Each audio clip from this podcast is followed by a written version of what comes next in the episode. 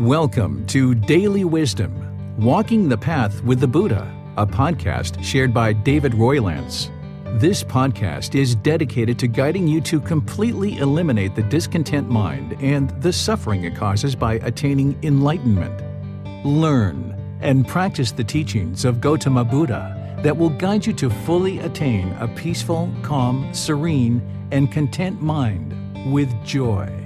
To support this podcast, visit patreon.com forward slash support Buddha or visit buddhadailywisdom.com where you will discover a full range of courses, retreats, and online learning resources to assist you on the path to enlightenment. Now, here's our teacher to share more.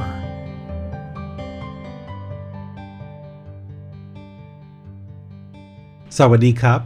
Hello and welcome to Daily Wisdom Walking the Path with the Buddha.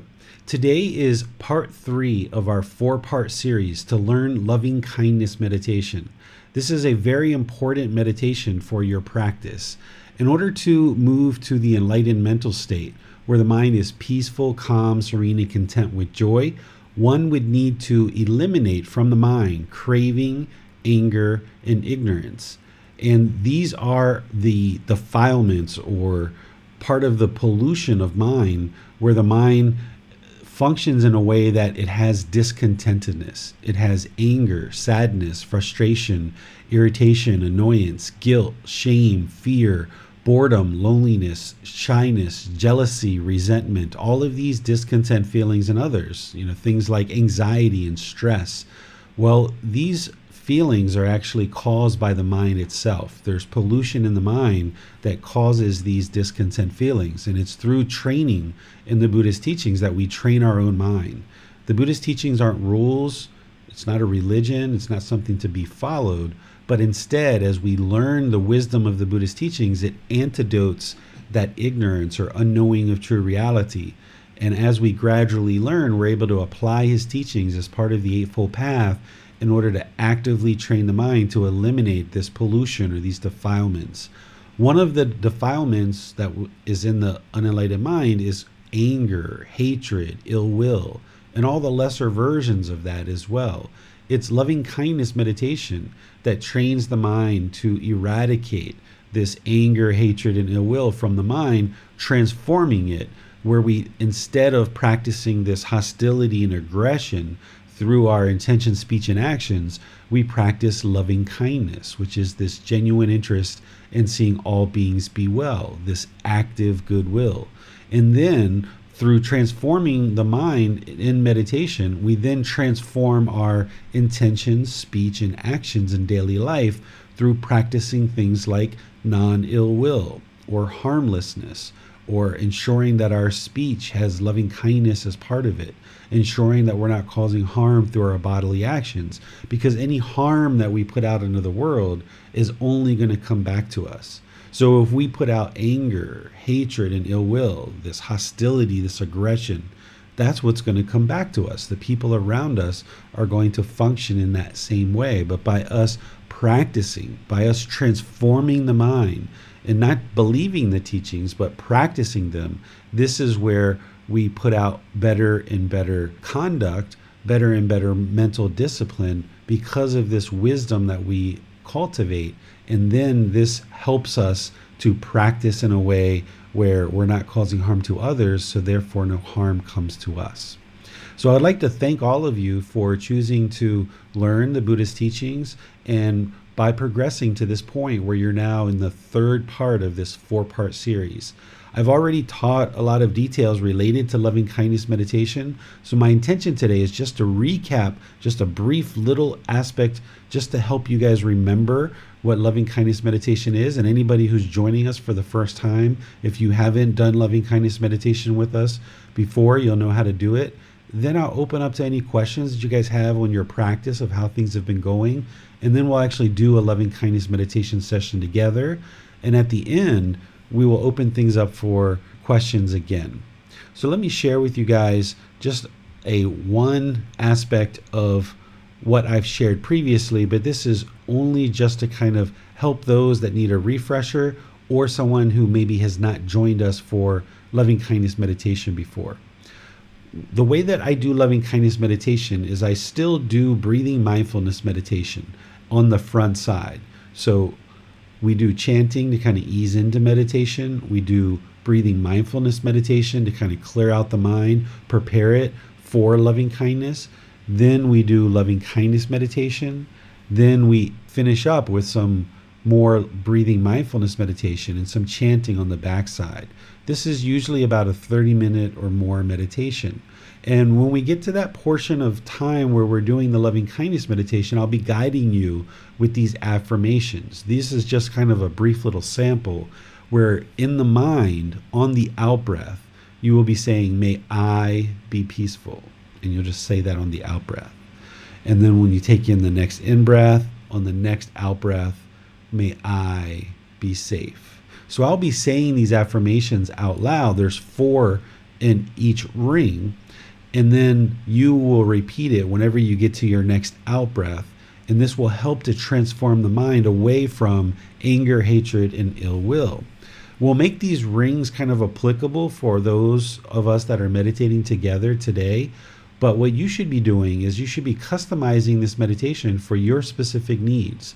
So if there's people or groups of people in your life currently or people from the past that you have certain anger, hatred, ill will towards, you should be including them as a ring in your meditation. So if you have a contentious relationship with your sister or your brother, it should be, you know, may Barbara be peaceful. May Barbara be safe. May Barbara be well. May Barbara be free of discontentedness and the suffering it causes.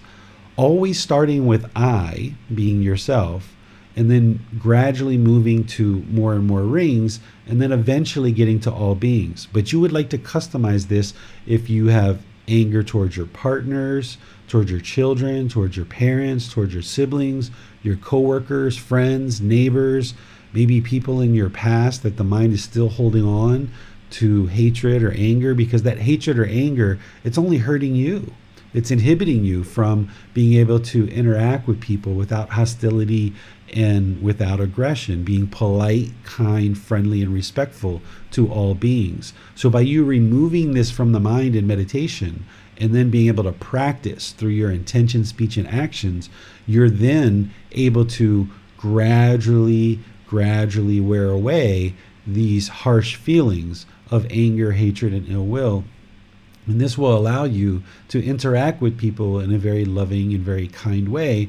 And because that's what you're doing, you will notice that more and more people will practice that way with you. That because you're putting out loving kindness throughout your daily life in your intention, speech, and actions, then others will practice and put out to you intention, speech, and actions that are with loving kindness. Not everybody. It's we're not trying to transform others. We're actually trying to transform our own mind. We're working to transform our own mind. And by us doing that work to deeply uproot and clear out this pollution of anger, hatred, ill will, and you practicing in wholesome ways, because you're practicing in wholesome ways, wholesomeness will come back to you. And it takes time, it takes gradual training. This isn't a magic you know, click of the fingers, one meditation, and then your mind's completely transformed. It's gradually wearing it down. The Buddha used an analogy of like a, a worker, like grabbing onto a tool that has a hammer, like digging and digging and digging. It's like each day you won't know how much anger you've worn away from the handle of this axe, for example but over time, you gradually are using this tool over and over and over again, and you get to the point where you realize you've worn away so much wood off of this handle. So, the same thing is as you gradually train the mind with loving kindness meditation, you gradually wear away this anger, and more and more you're able to practice towards all beings in this loving and kind way. So let me pause here and see what questions you guys have, if any, regarding how we actually do loving kindness meditation. Because while we do it in class together, this is something you should be doing on your own if you're really interested in transforming the mind to enlightenment. The way that you would ask questions is to put those into YouTube, Facebook, or Zoom. In the comment section, our moderators will see that and ask your questions. Or in Zoom, you can electronically raise your hand and our moderators will call on you and give you an opportunity to ask any questions or follow up questions directly. Hi, David. Would you say it can be useful to use individuals from the past that may no, no longer be in our lives in the rings? If there's any kind of hatred, anger, ill will, anything resentful, any kind of jealousy, any kind of harshness or agitation or irritation that you have in the mind towards anyone at all, that needs to be completely eradicated in order to get to enlightenment. Because an enlightened mind is going to be peaceful, calm, serene, and content with joy, not even having the slightest annoyance or irritation with anybody at all. So when you observe through mindfulness, awareness of mind, that the mind has this, whether it's people currently in your life or people that are in the past, or if you end up meeting new people and after a week or two or three, this irritation arises. If you understand the Four Noble Truths, then you understand you're causing it yourself and you need to eradicate it. So, breathing mindfulness meditation will help eradicate craving, desire, attachment, but loving kindness meditation is what eradicates the anger, hatred, and ill will. So, anybody and anybody, whether it's your past, currently, or the future, you should customize this meditation so that you ensure that you have those people or those groups of people in your meditation. So, if somebody, for example, had not just individuals, but say somebody was racist against a certain ethnicity or a certain group of people, you know, maybe because of sexual orientation or religion or something else, you would be interested to include them in this meditation as a group of people so that you can wear away any kind of racism or sexism or xenophobia or any of these other things that the mind might be holding on to that's causing it discontentedness. Because if there's racism or sexism or discrimination towards people of a certain sexual orientation or a certain ethnicity, this is going to inhibit you from having loving and open relationships with all people where you can then have opportunities in life to interact with people of all types because the mind is holding on to some conditioning where you might have been brought up in a racist household or you might have been brought up in a unkind household where certain groups of people were talked about in a negative way and maybe you're holding on to some of that conditioning from your family life and the way that you transform that and get rid of it is through the entire path to enlightenment with breathing mindfulness meditation and practicing all the other aspects of the path but loving kindness meditation is what will transform that any kind of hatred or anger, or ill will that has been developed as a result of any kind of conditioning that you've experienced growing up. It seems like that agitation and ill will is really the key. When we feel that, that's an indicator that perhaps we should include whoever that is targeted for in our meditation.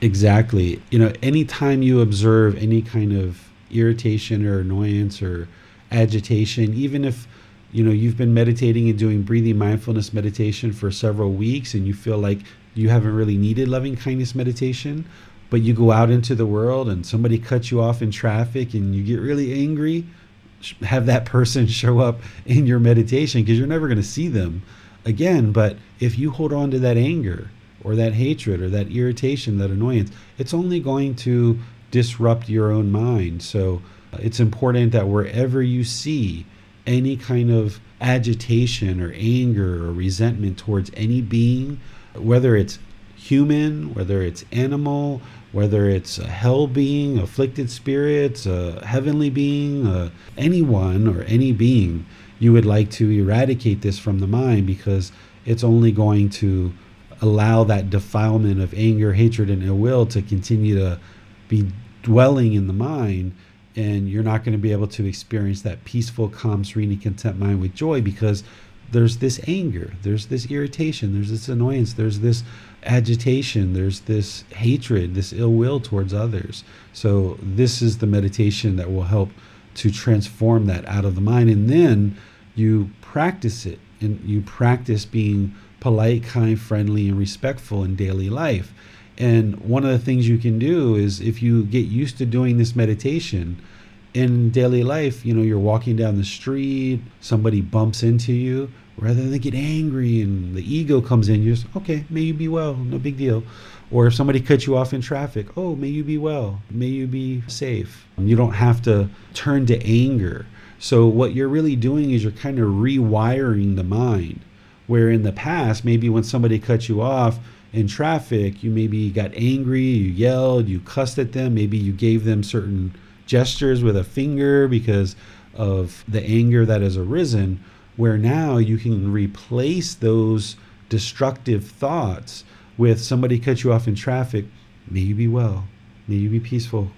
Go ahead, enjoy, use the lane right? So we do this in meditation to to transform the mind, but then you can bring it with you in daily life and even use these affirmations. Maybe you're walking down the street and you see a homeless person and you would really prefer to be able to stop and help them, but maybe you're on your way to a business meeting and you can't stop in that particular instance, where maybe in other times you can.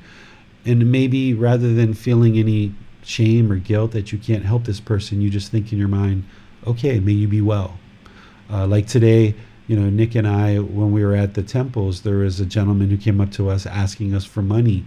And, uh, you know, we asked him, we said, you know, are you hungry? Would you like something to eat? And he said, no, I'm, I'm fine. I've already eaten, but I'm just trying to get some money to travel to this other city. And in my mind, I knew that I wasn't interested in giving him a donation or giving him money. But I, I in my mind, you know, thought, may you be well, may you be peaceful and if he was hungry or thirsty, I was more than willing to have him come eat with us. But he said he had already eaten. Uh, he was just looking for money, and I didn't think it would was wise to create a habit where people are coming to the temple and asking for money. So I chose not to give him money in that situation.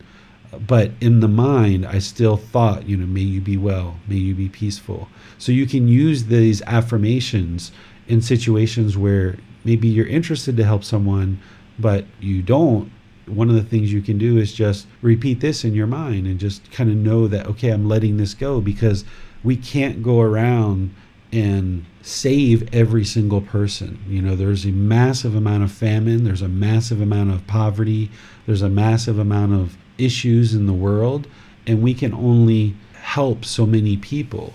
You know, if we helped every single person, we wouldn't have money for ourselves and our own family. So there's certain situations where I'm able to help people and I do and then there's situations where I'm not able to help that person or in this case the person had already eaten. They didn't need any food. They just wanted money, but the way that you can help your own mind is ensure that rather than looking down on somebody who's asking for money is instead just in your own mind wish them well may they be well may they be peaceful so it's really what's important is how we approach individuals and situations mentally, and rather than being aversive toward them, we're accepting and open, and that's exactly what loving kindness meditation seems to be teaching us and training us and training our mind toward.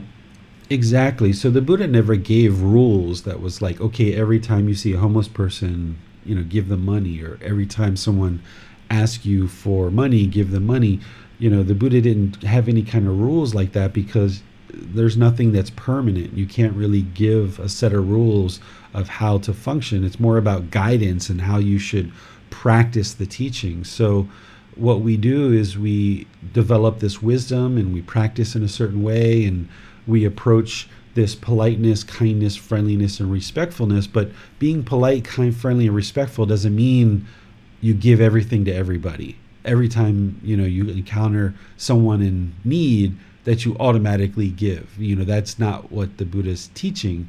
Instead, he's teaching you to practice where you're cultivating these qualities and then you understand that you're applying them in real world situations. So, using this same type of example, when Nick first came to Chiang Mai about a week and a half ago, we were walking down the street and there were some people who are addicted to drugs and alcohol, and I used to see them quite regularly, and I would give them food and water and things like this.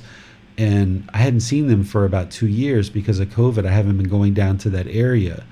And when I was with Nick, we were walking around the city and, and they saw me and they came right away.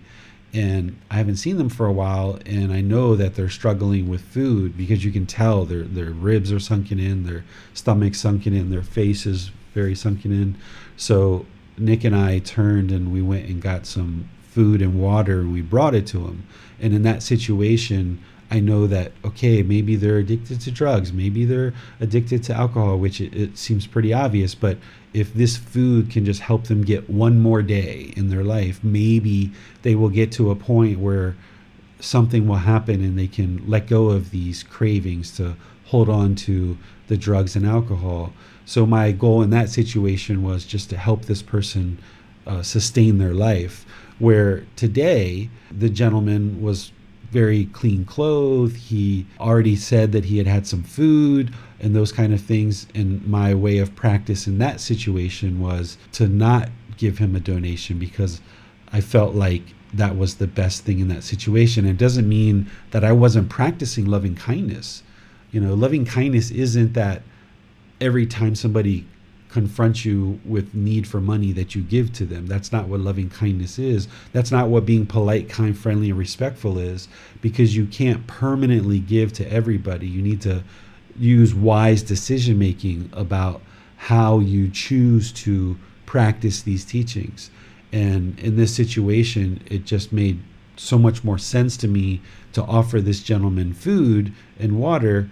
And then when he said he wasn't hungry, then I knew at that point, like, okay, there's no need to give him any money because it looked like it was just a craving for him to go to another city and to be in a temple environment where someone's approaching you and asking for money.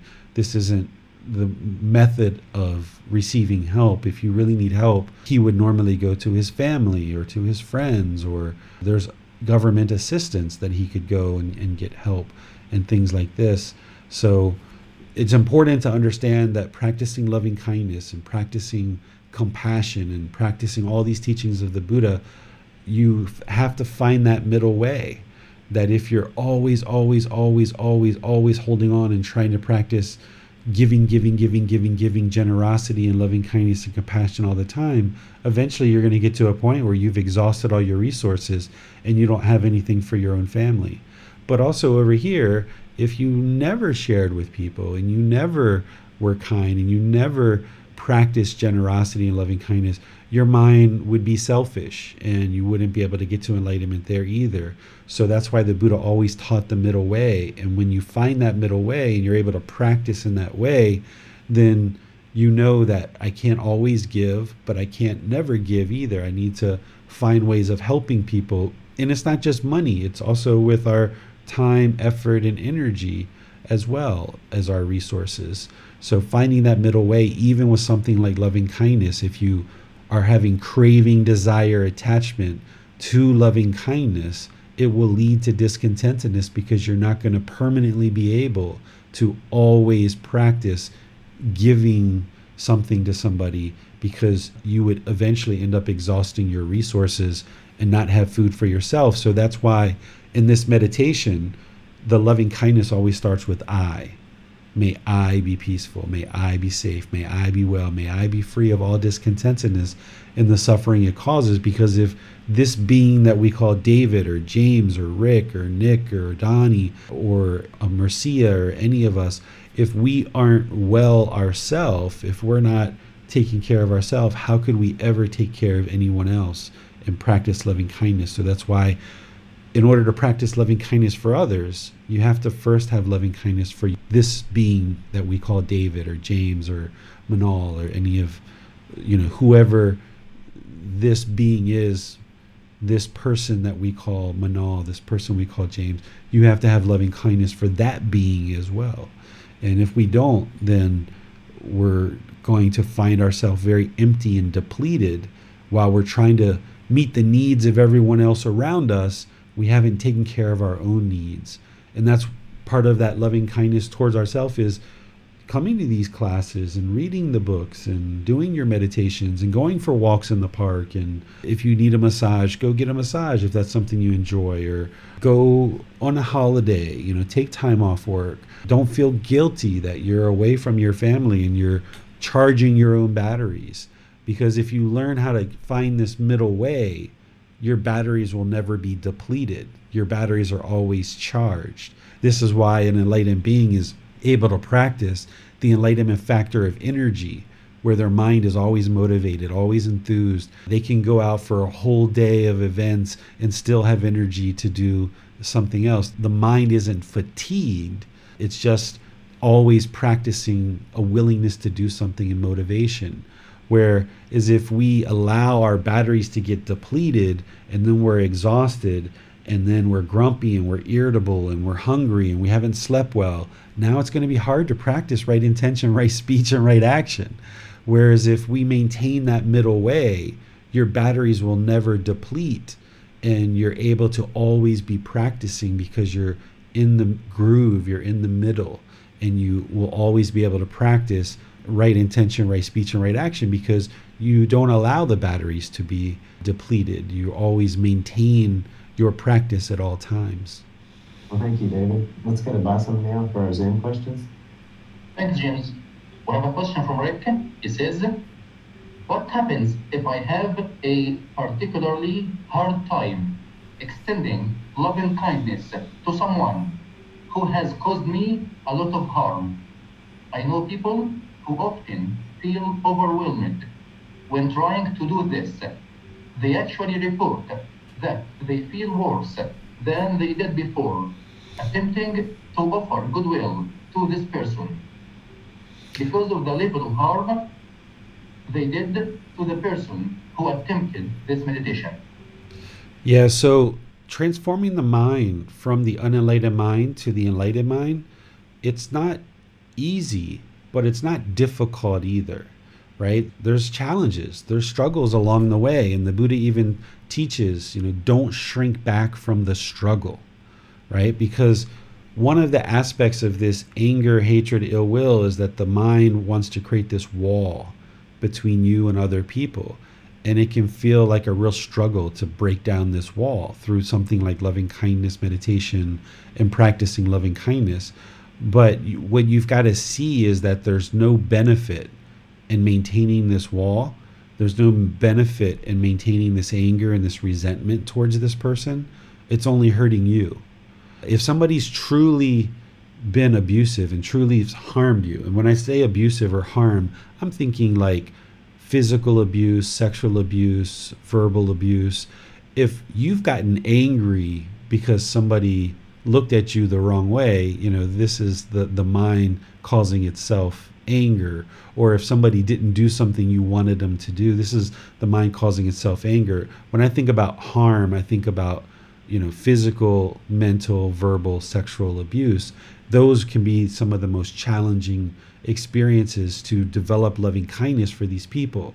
So there can be a huge wall and huge amount of anger a huge amount of resentment towards individuals that have done those kind of harms and while it's a real struggle to break through that wall, it's also a real struggle to hold on to all that resentment and all that anger.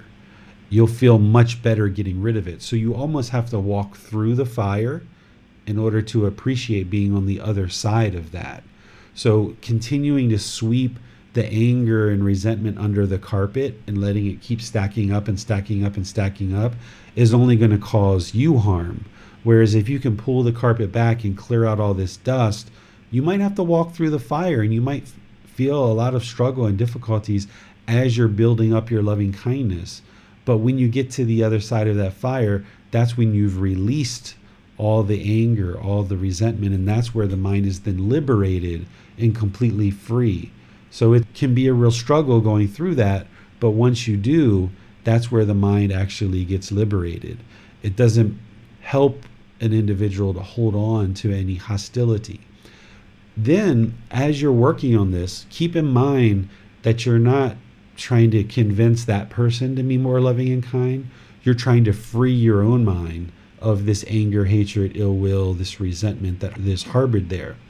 And keep in mind that it's really challenging to do that in that you don't necessarily have to go backwards like if there's this harm that happened 5 10 15 years ago that was physical verbal mental or sexual in nature cultivating this loving kindness for that individual and releasing the anger, hatred, ill will, and resentment that's in your mind, that's what you're doing in order to free yourself of that defilement and that pollution of mind.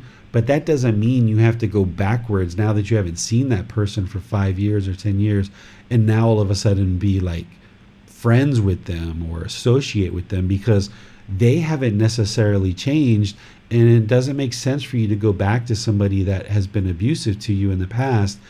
But the real problem that the unenlightened mind is experiencing is because of this abuse 20 years ago or because of this abuse 10 years ago then the mind is holding on to this anger hatred and ill will from the past and it's not helping you so by clearing it out of your mind through loving kindness meditation and releasing it from your mind, now your mind can be free of holding on to the past. But don't feel like you have to go back and confront that person or interact with that person. I was talking with a student recently who has a mother and a father who have never gotten along throughout their entire life and throughout their childhood. And they were contemplating going back and actually discussing this with them and kind of talking about the conflict. And that's always a possibility. But one of the things that can probably be most beneficial for that individual is just to practice loving kindness in compassion, practice this loving kindness meditation, release any resentment or hostility or anger for the way they were raised as a child, and then just love their parents for who they are rather than trying to change our parents or rather than trying to change that abuser. We're not trying to change the abusers that abused us in the past. We're trying to change our own mind so that we don't hold on to the anger, hatred, and ill will, and it doesn't continue to hurt us in our journey towards enlightenment. Uh, may I continue on that question? I have uh, just a little bit more specifically. Um, I work with a lot of people who are trauma survivors. And I know there have been times where I've tried to do a guided loving kindness meditation similar to the one that you have done with us. And the resistance goes up so high. And in the field of therapy, a lot of people, there's a rationale that we don't want to let go of the anger toward the abuser, you know? So, and, and people do get very overwhelmed sometimes when we're trying to do the, that form of meditation. Is there anything uh, that I could do when I'm helping somebody with this kind of meditation to help them to do it? Uh, without being overwhelmed. Yeah, what's important here is that you don't present the teachings of the Buddha in isolation where you're just introducing loving kindness meditation. There has to be a fully developed life practice. So, if they're only practicing loving kindness meditation, they're going to experience the situation that you're describing because it's just like ripping a scab off the wound. Whereas if they understand the three universal truths, the Four Noble Truths, establish right view. They understand right intention, right speech, right action, right livelihood, right effort, right mindfulness, right concentration. They build up their practice with breathing mindfulness meditation. They understand all aspects of this Eightfold Path and loving kindness meditation is part of that comprehensive practice. Now it fits into a framework that they can now deal with these feelings because they understand where they're coming from and they understand the benefit of letting them go and why they're letting them go and moving to this enlightened mental state where it's peaceful, calm, serene, and content with joy. So if we try to present any aspect of the Buddhist teachings in isolation and they don't understand the entire comprehensive path, then it can be very difficult for them because they're just kind of like jumping in after the train's already been moving for a period of time. So, in your situation, what I would suggest doing if you were interested in helping these people is starting them off with the three universal truths and then the four noble truths. Help them establish right view, help them establish breathing mindfulness meditation, help them understand how breathing mindfulness meditation is knocking down craving, desire, attachment, and how that's the real cause of their discontentedness, and then help them understand what anger is, which you haven't learned from me yet, Rick but you'll learn in chapter 8 about you know that unwholesome root of anger and help them understand this ignorance this unknowing of true reality and then more and more they put this together in a comprehensive practice and they're not just practicing something like this in isolation where they're just ripping the scab off or they're just ripping the carpet back and all the dust is flying around and now they don't understand what to do with the dust Whereas if you laid down a lot of good foundational teachings along the holy Pole Path, when they gradually pull back the carpet and the dust starts flying around, they understand how to deal with this. But without those other tools, they wouldn't know how to deal with the feelings that are arising as a result of practicing loving kindness meditation and isolation. We have a couple questions that have come in from Facebook. From Bruce. Here in the United States, there have been ongoing issues with members of law enforcement inflicting violence and, in some cases, murder on people who are not Caucasian. I have not been able to open my heart and show loving kindness toward members of law enforcement, specifically because of this, after seeing news reports after news report showing such things. Can you please give me guidance on how I cannot be so closed off and have ill will towards them, and instead succeed in showing loving kindness towards them? It's going to be a gradual progress, Bruce. This is really wonderful that you're bringing this up because that's a perfect example when I talked about creating customized rings for individuals or groups of individuals. That's a perfect example. And there's a lot of people in America that are struggling with that exact same thing. So, what the mind wants to do because of this craving, desire, attachment, because it craves permanence and it doesn't understand the universal truth of impermanence, it sees one incident or five incidents or 10 incidents or however many of officers harming people of color or people of minority groups. And even though there's maybe 100,000 or 300,000 police officers, these 10 incidences have conditioned the mind to now hold on, thinking that all officers are of bad character and of bad conduct, then the mind starts having this anger and hatred and ill will. This is actually the exact same aspect of the unenlightened mind that actually is causing the problem in the officer's mind, too. If the officers are treating people of certain ethnicities, certain backgrounds, certain minority groups, and they think like, oh, all minorities are X, Y, and Z, and they think of them in a negative light, it's also because their mind has been conditioned to think of minority populations in negative ways, and their mind is having this permanence, thinking that, okay, maybe as a six year old child, they got beat up by someone of a minority group, and now as a 30 year old male or female, they're now thinking that all people of a minority group are bad people because of this one experience when they were six years old. And now their mind has become racist or aggressive towards a minority group because of that one incident when they were young. So the problem that you're experiencing and that you're being impacted by, that your mind is holding on it's got this craving, desire, attachment. It, it's been conditioned to think that all law enforcement officers are of a bad character. It's actually the exact same problem that anybody who's in law enforcement that has racist views they're struggling with the same thing. It's the same underlying problem, which is conditioning of the mind and the mind's craving permanence and it's holding on. So we actually don't solve the problem in the world and individually by everybody holding on to this conditioning.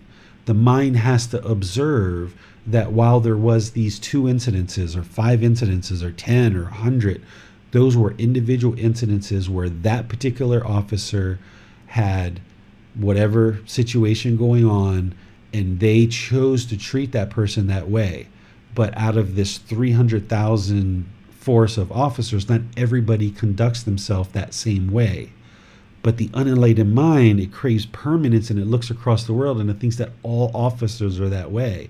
It wants to judge each individual officer because the mind has been conditioned to think that all officers are bad. So if you understand the universal truth of impermanence, that everybody's a unique individual, everybody's making individual decisions, and just because there's however many incidences that are happening in the news, you shouldn't hold on thinking that all officers are of bad character because of a few situations or even 100 or even 200 situations that have happened. I mean, over the course of many decades, there's been thousands of these incidences that have happened. So you've got to look at each person as an individual. That's really important, and realize that the real problem is is that your mind is holding on, and it's and it's got this permanence. It wants this permanence, and you've got to realize that anybody who's doing anything harmful in the world, they're going to face the consequences of that. So while there may be officers and a certain handful of them who are treating people in unkind ways and disrespectful ways and even murdering and harming people in significant ways, those people are going to face the consequences of their actions. And if we hold on to the world wanting things to be a certain way and craving for all police officers to be polite, kind, friendly, and respectful, then the mind is holding on. It's wanting things to be a certain way in the world. And it's got this craving, desire, attachment. It's got this mental longing and a strong eagerness for permanence, for all police officers to be a certain way. And it's important that you understand that the Buddhist teachings aren't necessarily teaching what's right and wrong because it would be wonderful to have an entire humanity where everyone is enlightened, everyone in the world's polite, kind, friendly, respectful. Everyone in the world has loving kindness, compassion, and all these other good, wholesome qualities. That would be wonderful to have in the world. And that's what we're working towards as a humanity. But because of the universal truth of impermanence, that's not where we are. And there's going to be some people who are friendly and polite and respectful and loving and conduct themselves very well as police officers. And then there's going to be a certain portion of that population that's going to be disrespectful and hateful and beat up people of different skin colors and different ethnicities. We're not saying that we agree with their conduct. We're not saying that. But what you're doing is with the Buddhist teachings is he's teaching you why your mind is discontent. That your mind is discontent because the mind's craving for all police officers to be kind or all police officers to be respectful. And the mind isn't understanding the universal truth of impermanence, that it isn't possible because of the universal truth of impermanence. It's not possible for all police officers to be kind. That would be opposite of the universal truth of impermanence. But because the mind is craving permanence and wanting everybody, it's wanting, it's expecting, it's holding on, it's craving, it's clinging everybody to be a certain way, you're causing your own discontentedness. So when you see that, that the mind is having this craving, desire, attachment, craving permanence, and wanting things to be a certain way, you can train the mind to let go of the world and realize that there's never going to be a time in this lifetime where every single police officer is going to function with loving kindness or compassion or being polite, kind, friendly, respectful. So realizing that you're causing your own discontentedness, you're causing your own suffering. And the more that you train the mind to let go and recognize this impermanence, then you can get to a place where you see this certain incident and you know that you don't agree with what the officer has done, but your mind also isn't craving for them to do it your way. This is where you've got to let go and you got to realize that the world is not going to function the way you want it to function.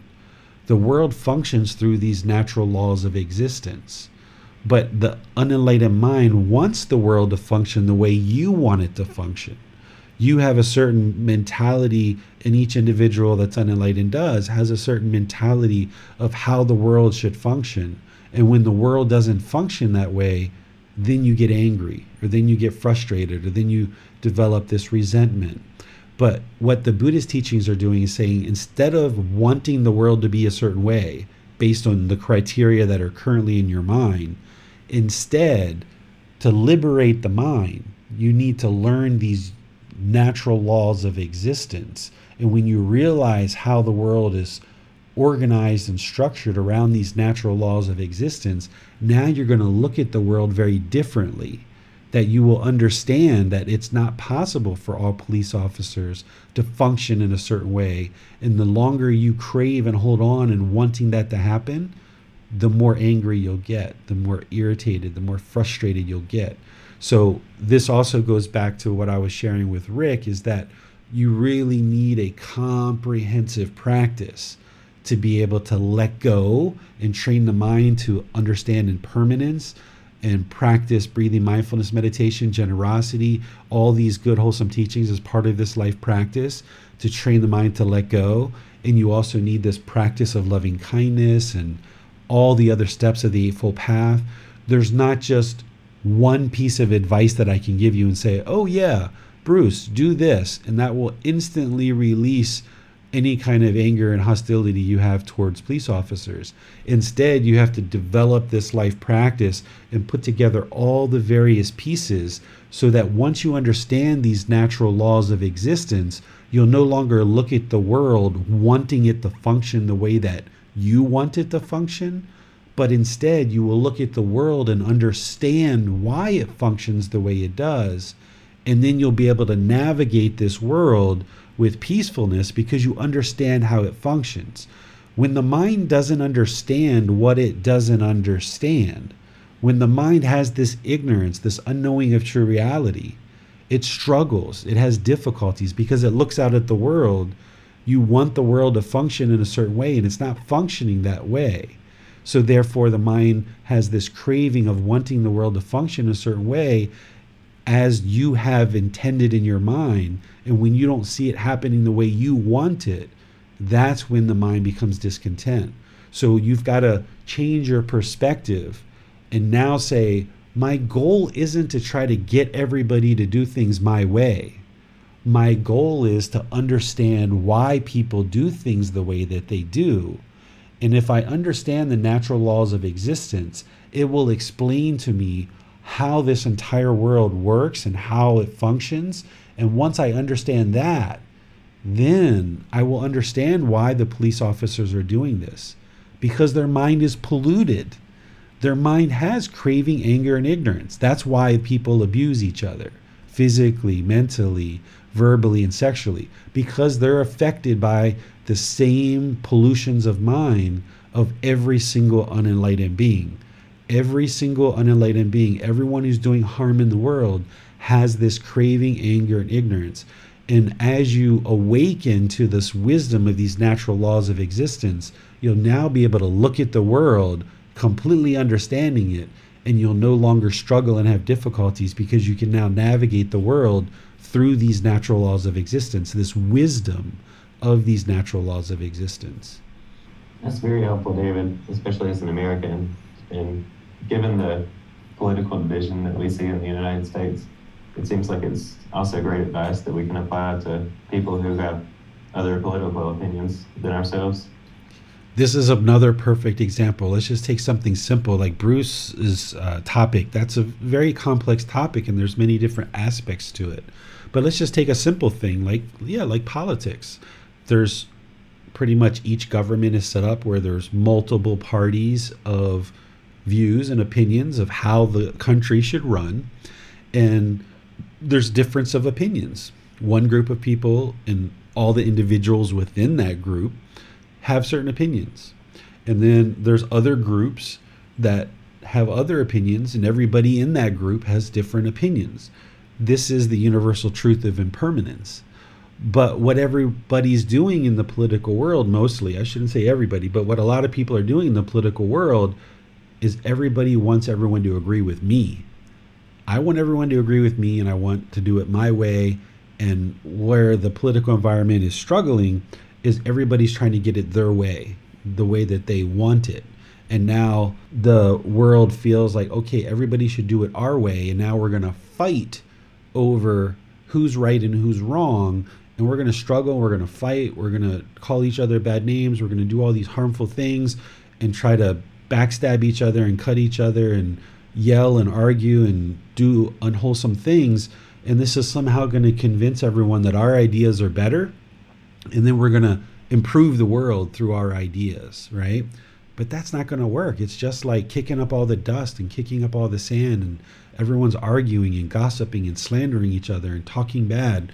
Instead, what people can do in the world is take something like a disagreement and rather than getting mad because someone else has a different opinion, or rather than getting angry that someone has a difference of opinion, you can see it that you're never going to live in a world where everyone agrees with you. You will never live in that world because of the universal truth of impermanence. It's not possible for everyone to permanently agree with us in a political sense or in our own household or otherwise. So the mind keeps wanting permanence. It just keeps wanting permanence. It wants everyone to agree with us. Oh, someone doesn't agree with us? The unenlightened mind is going to get angry. It's going to argue. It's going to try to force this other political party to agree with us. And they're going to try to manipulate and force this to happen.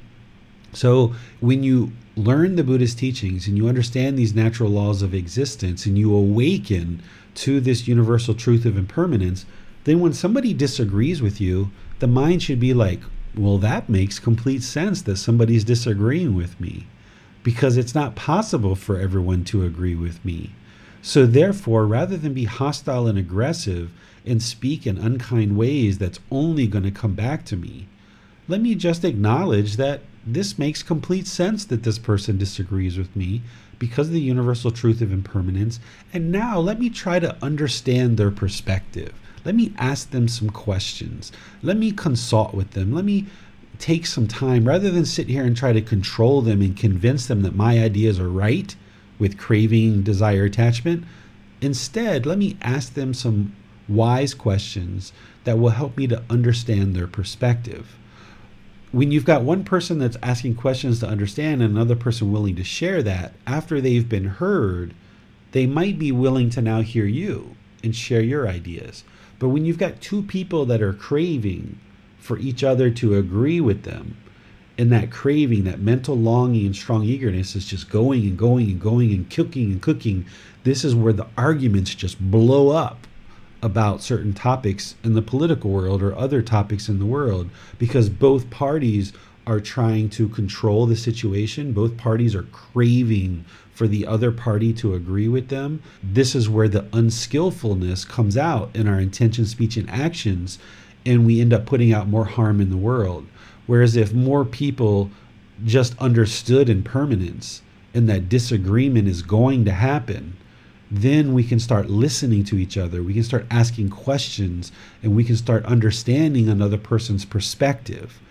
But when we hold on to our own perceptions, what a perception is is it's a it's our opinion or the way that we think things should be, our belief, the way the things seem to be. When we cling to our perceptions, it's going to arise anger when somebody doesn't agree with our opinion. So when we can let go of our perceptions and just ask questions and try to understand other people's opinions, now we can have a healthy conversation where I'm working to understand their opinion and they're working to understand my opinion, perhaps. And then at the end of the conversation, we may agree, but we may end the conversation still in disagreement. And that's okay. It's okay to end a conversation where we both disagree with each other and we do that respectfully. But when we try to force the other person to agree with us and we're in there fighting it out and arguing it out, and we don't want to end this conversation until the other person agrees with us, this is where the disrespect comes in. This is where the unskillfulness comes in. And now we damage our relationships, and nobody's listening to anybody. We're both just broadcasting information, craving for things to be our way. So when we start listening and we start asking questions of each other, then we can understand each other's opinion. And we may, by the end of that, find compromise and walk away with a compromised decision that we both agree to. Or we may walk away from that conversation both disagreeing still, but maybe we have a second or a third or a fourth conversation and we slowly work at it and find a compromise.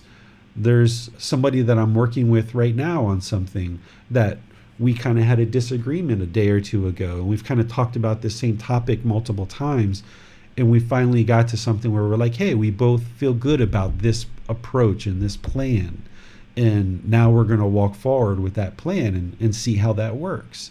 But initially, we disagreed with how to approach this particular thing.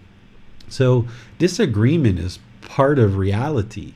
It's part of that true reality that it's going to happen.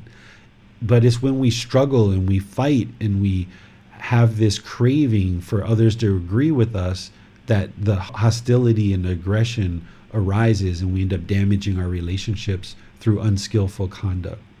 Thank you very much for that, David. We have another question from Adrian. How does physical pain play into loving kindness meditation? Physical pain depletes the mind. Yeah, so physical pain is part of living in the human condition. As long as we're human, we're going to experience physical pain. As the mind becomes more and more enlightened, you don't react or have the same relationship with physical pain that you do when you're unenlightened and the mind is more defiled. When the mind is more defiled and not awakened, when we experience physical pain, it can be very impactful, where the mind thinks that this physical pain is going to be permanent. It gets depleted, the mind gets depleted, the pain almost becomes more and more intense and it's very difficult and the mind and the body really struggle through this pain. And there may even be unskillful conduct that comes with that because we have a lack of mental discipline and we have a lack of wisdom when we're in the unenlightened state.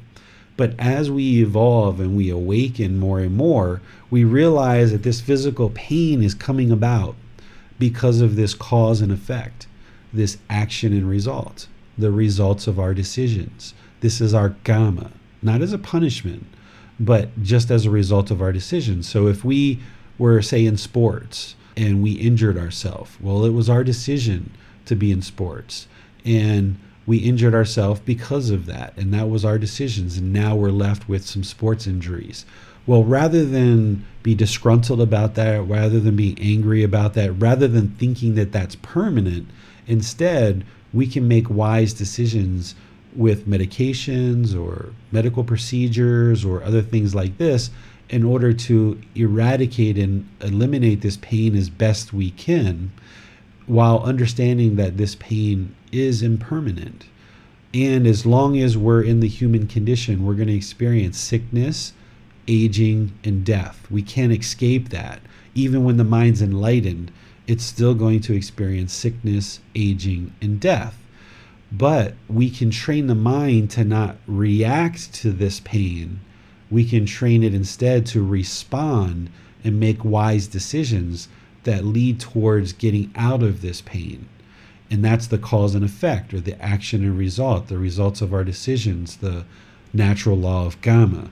So, meditation by itself isn't going to eliminate physical pain. Even when someone's enlightened, they're still going to experience physical pain. That pain is there for a reason, telling us that something's wrong with the physical body. It's telling the mind, hey, something's wrong. So if, if you were enlightened and you stood close to a fire, you're still going to feel the pain of the fire because that's the signal to the mind hey, move away from this heat source. Uh, because the physical body is getting damaged here and it's going to get more damaged if you don't move away.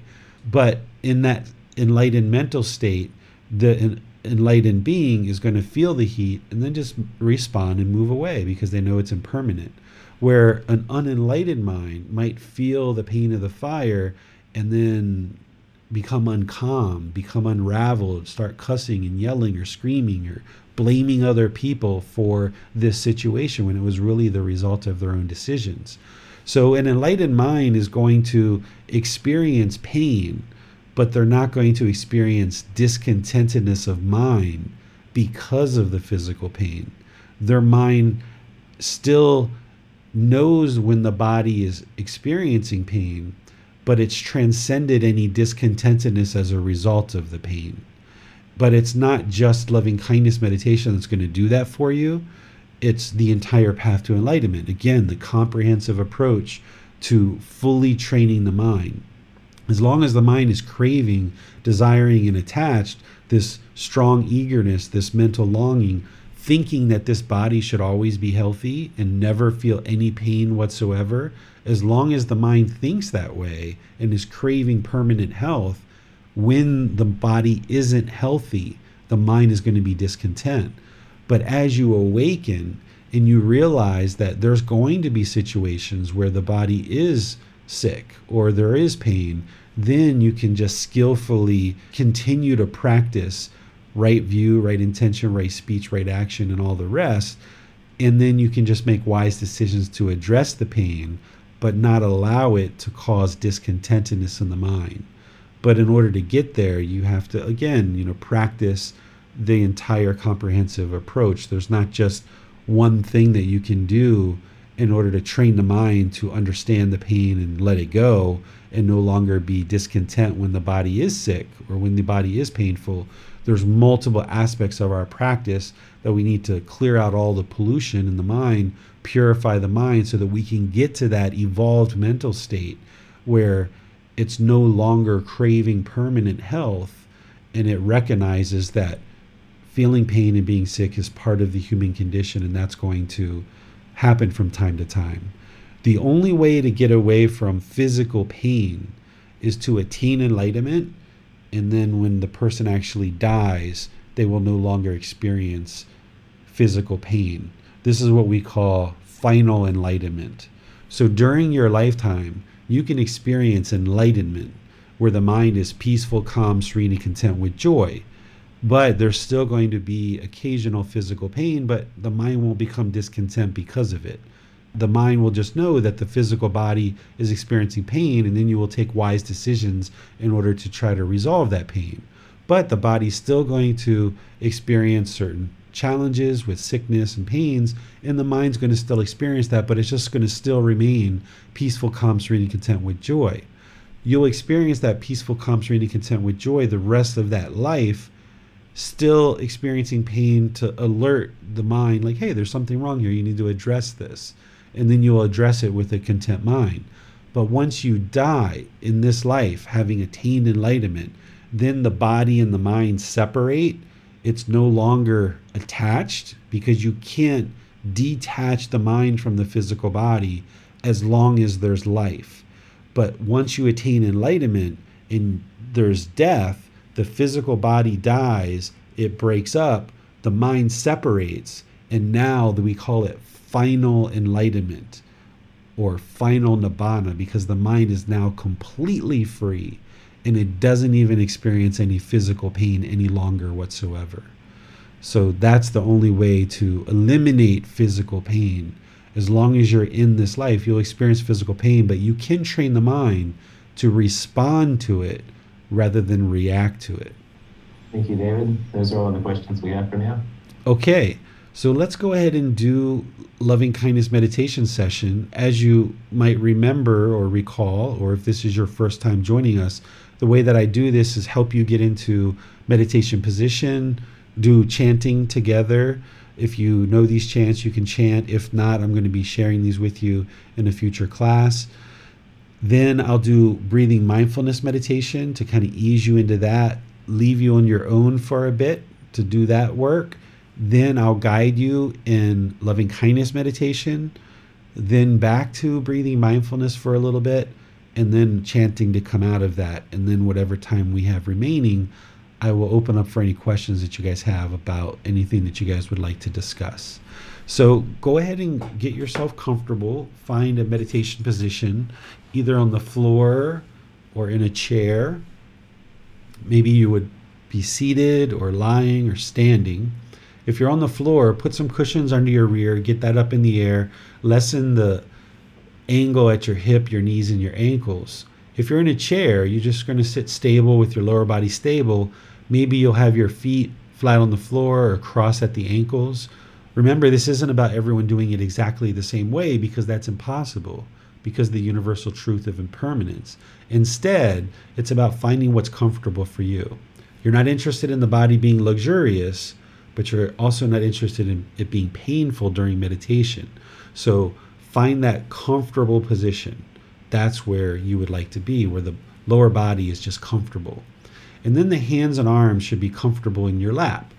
The Buddha placed his right hand over his left with his thumbs together, and if that's comfortable for you, placing that in your lap, go ahead. But if not, the goal isn't for you to have your body positioning exactly the way as the Buddha. You might have your palms on your thighs, your palms on your knees, or the arms on the armrest. It's what's comfortable for you. And because of this universal truth of impermanence, what was comfortable for the Buddha is going to be different for others. It may be comfortable for some people to do it that way, and it may not. So you find what's comfortable for you. For me, I do put right hand over left with thumbs together because it's comfortable. If it wasn't comfortable, I wouldn't do it that way. I would find a different way. So once your lower body and your hands and arms are just completely relaxed, no muscles engaged whatsoever, then you would like your spine to be nice and erect. And this keeps the upper body erect, the muscles engaged, and that's important in order to keep the mind attentive and alert during meditation. We're doing active work in the mind. And in order to actively train the mind and do this work, we need to keep the mind active and attentive. And the way to do that is keep the spine erect. Whereas if you were slouched and lackadaisical, the mind's going to have a tendency to turn off. Or if you were real rigid and upright, the mind's going to be too pressured and too stressed. So you'd like to find that middle way, even with the upper body, is that it's engaged and you've got your spine erect, but it's in the middle. It's not lackadaisical, but it's not uptight and tense either. Once the body's in position, you just close the eyes and start breathing in through the nose and out through the nose. You'd like to take some nice natural breaths. Breathing in through the nose and out through the nose.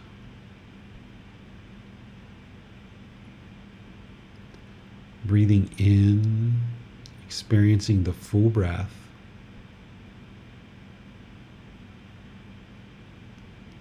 And out. The guidance that I give you is going to be different than perhaps the pace of your breath. You shouldn't be trying to match up your breath exactly to the guidance that I'm providing. This is just a reminder for you to breathe in.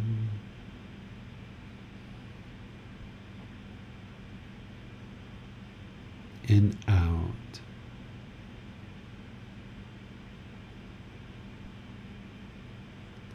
Nice gradual inhale through the nose, experiencing the full breath.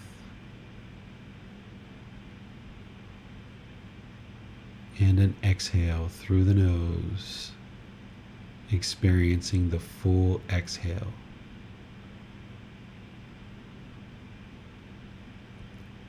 Breathing in.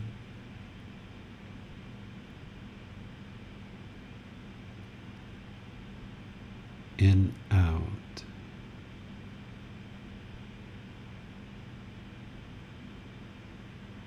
Breathing in.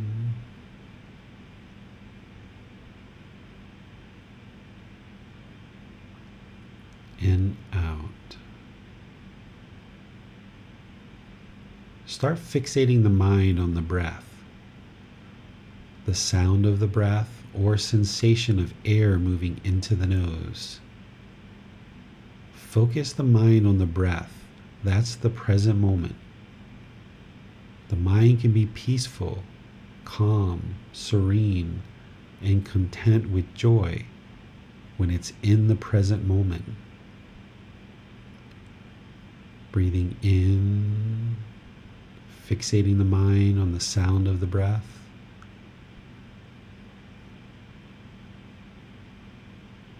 And out.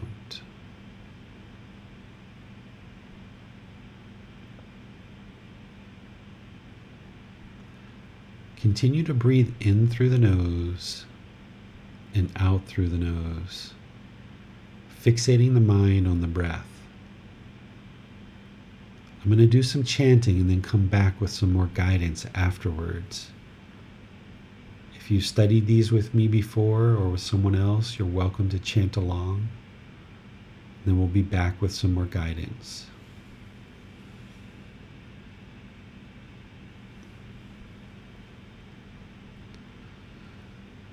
Arahant.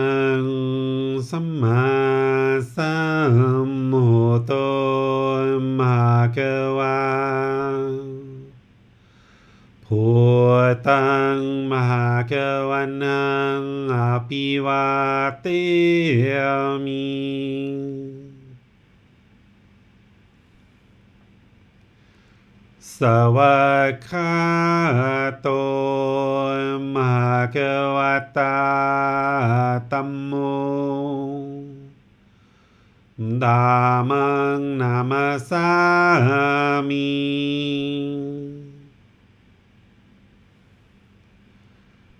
สุปฏิปันโนมหาควะโต สาวะคะสังโฆ สังฆนามามิ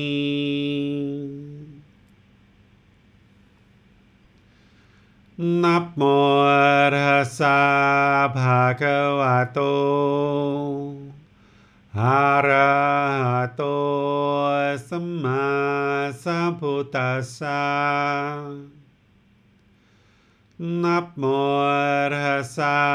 भगवतो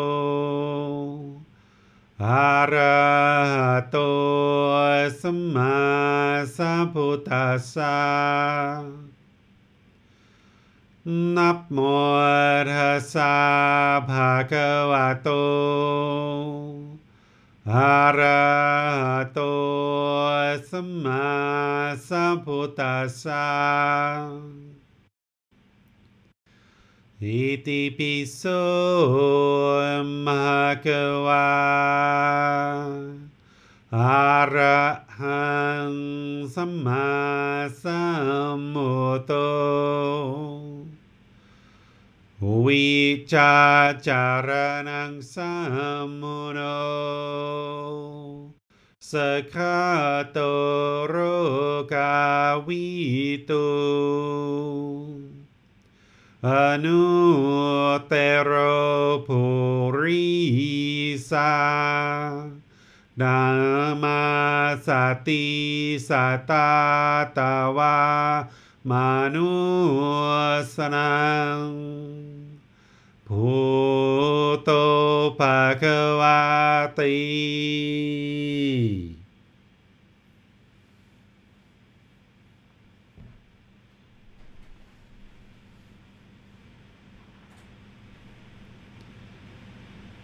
Should be breathing in through the nose.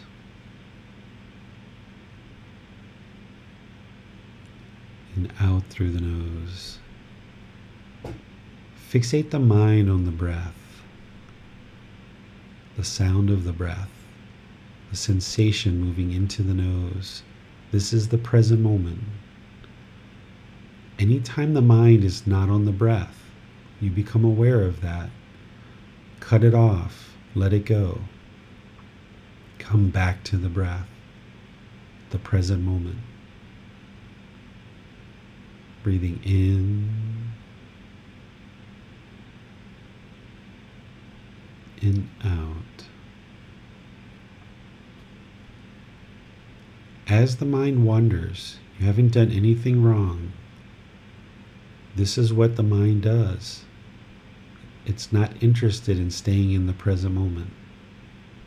So wherever you notice that, you cut it off, let it go, and come back to the present moment, the breath. Breathing in and out. You're not judging the thoughts. You're not labeling them. You're not trying to figure out where they're coming from. Just wherever you notice that the mind is not on the breath, cut it off, let it go, and come back to the breath, the present moment. Breathing in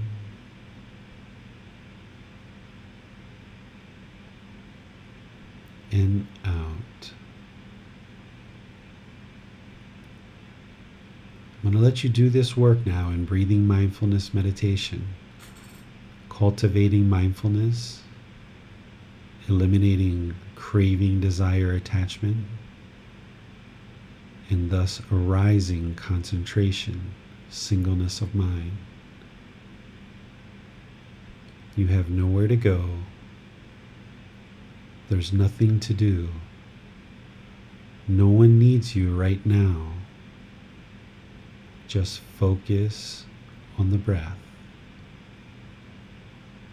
Breathing in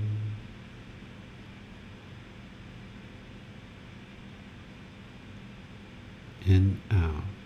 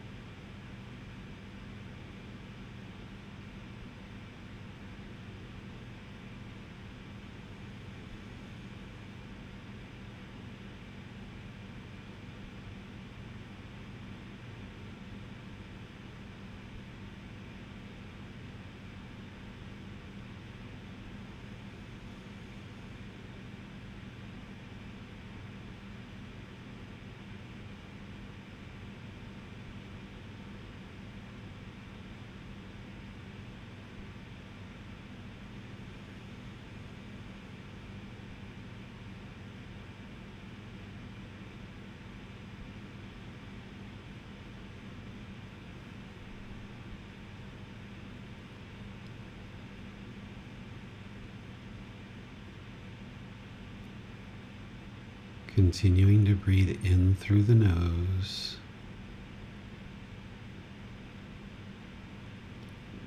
And out through the nose.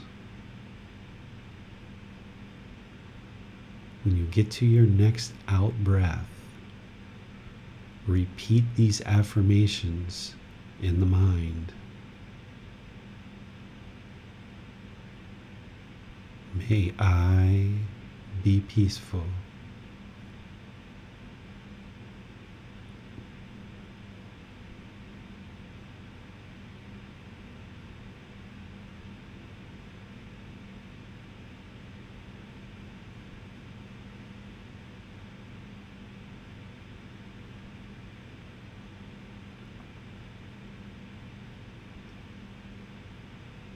May I be safe.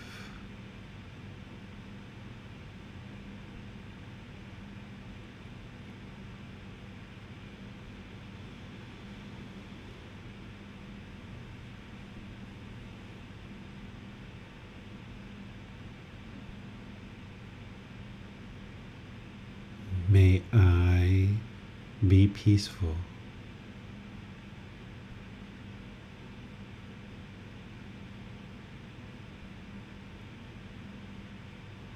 May I be free of all discontentedness and the suffering it causes.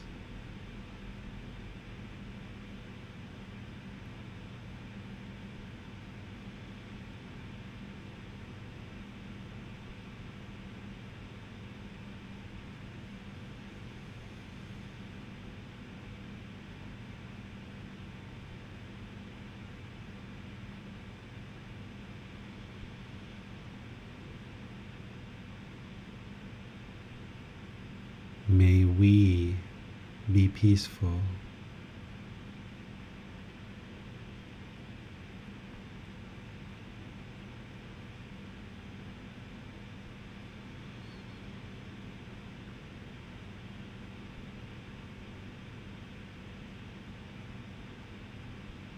May we be safe.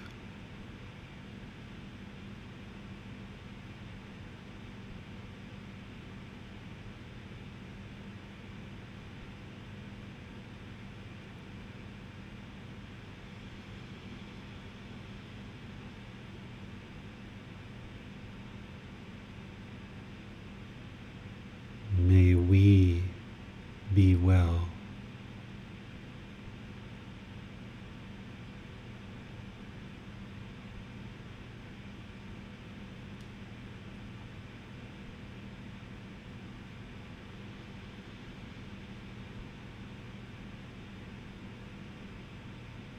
May we be free of all discontentedness in the suffering it causes.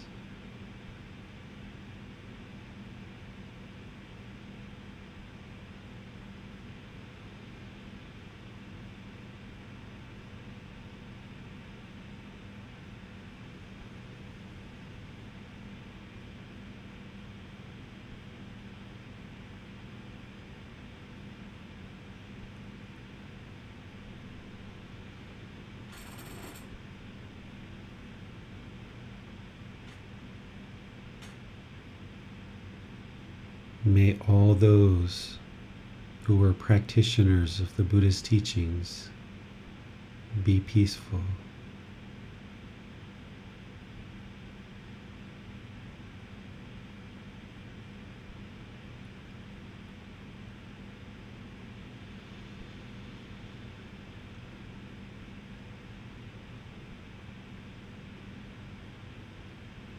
May they be safe.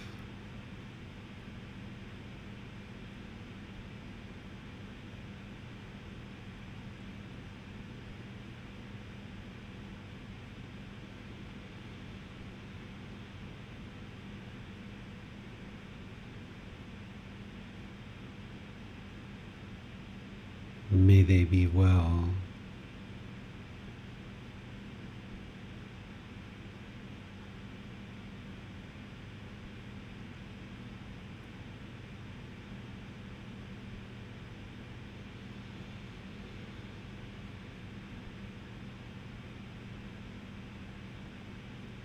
May they be free of all discontentedness and the suffering it causes.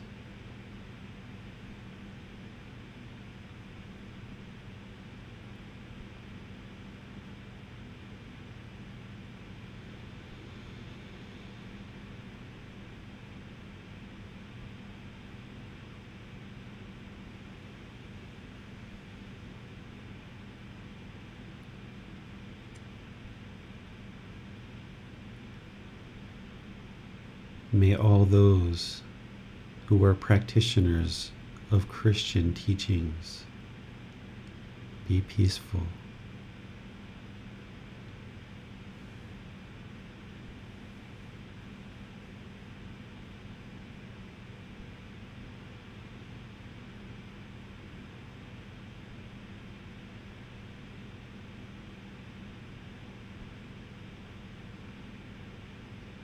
May they be safe.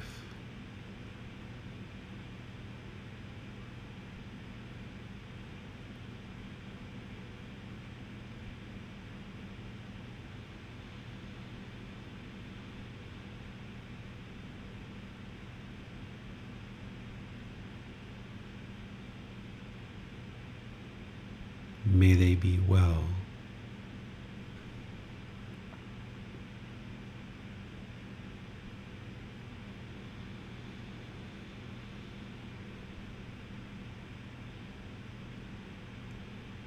May they be free of all discontentedness and the suffering it causes.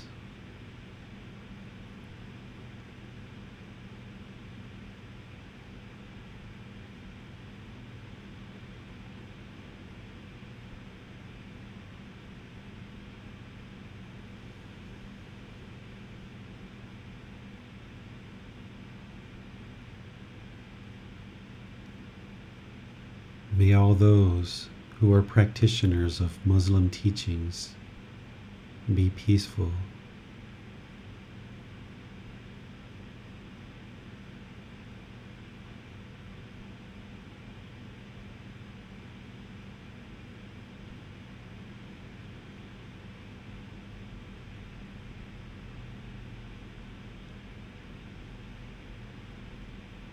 May they be safe.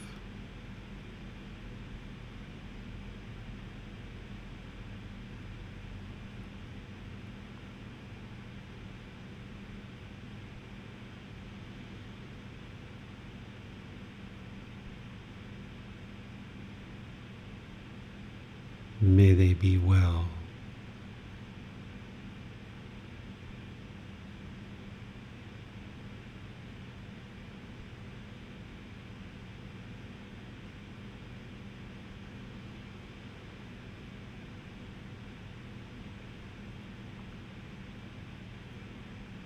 May they be free of all discontentedness and the suffering it causes.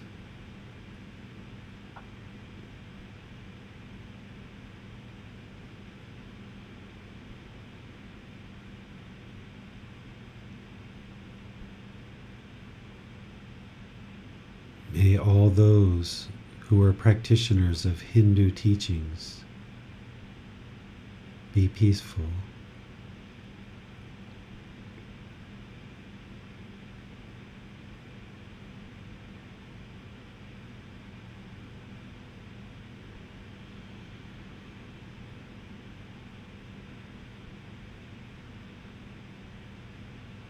May they be safe.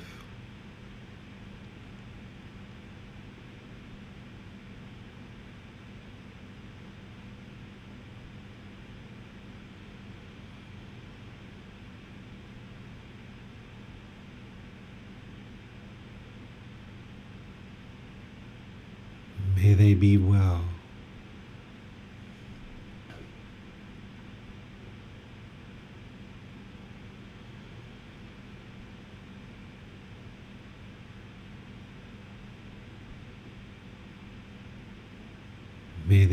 free of all discontentedness and the suffering it causes.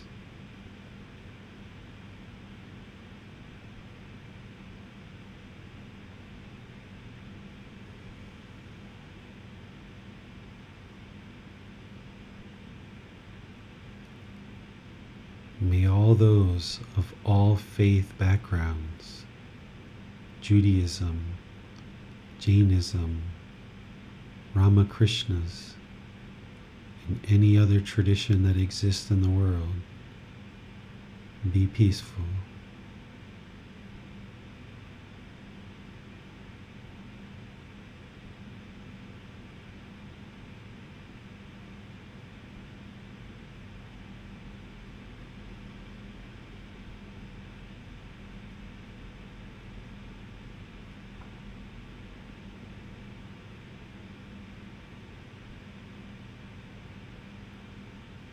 May they be safe.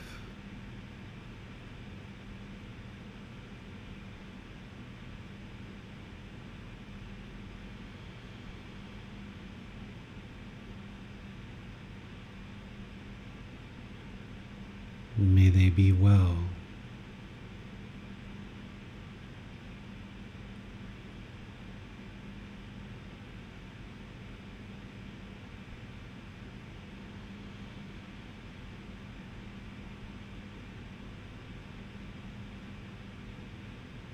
May they be free of all discontentedness and the suffering it causes.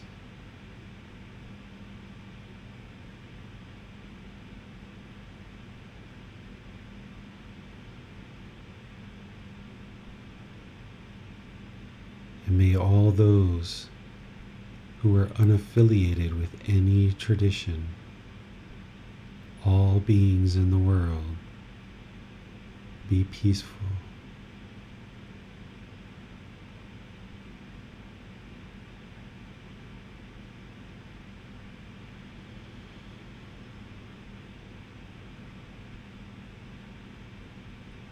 May all beings be safe.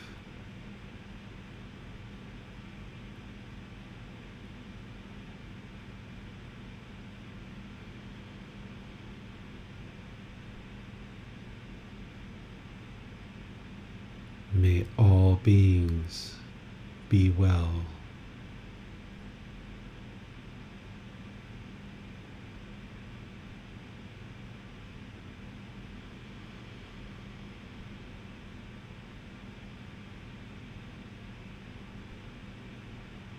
May all beings be free of discontentedness and the suffering it causes.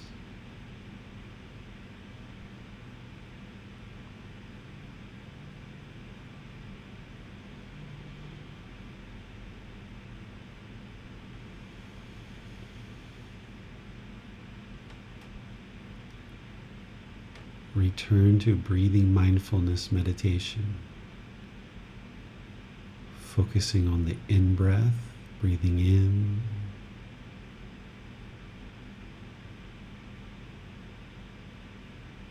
And the out breath, breathing out.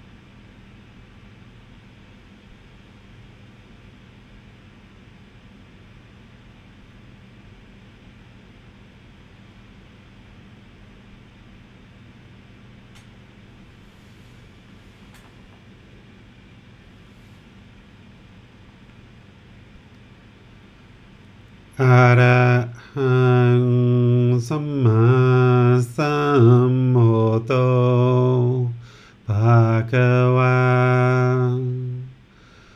พุตังมาคะวันังอภิวาเตมิ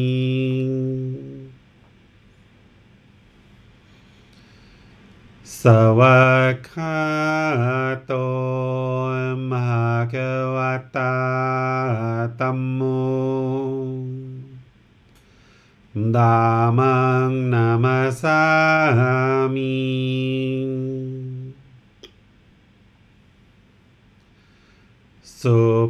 ฏิปันโนมาเกวโต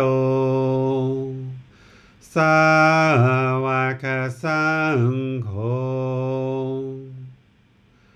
สังฆังนามามิ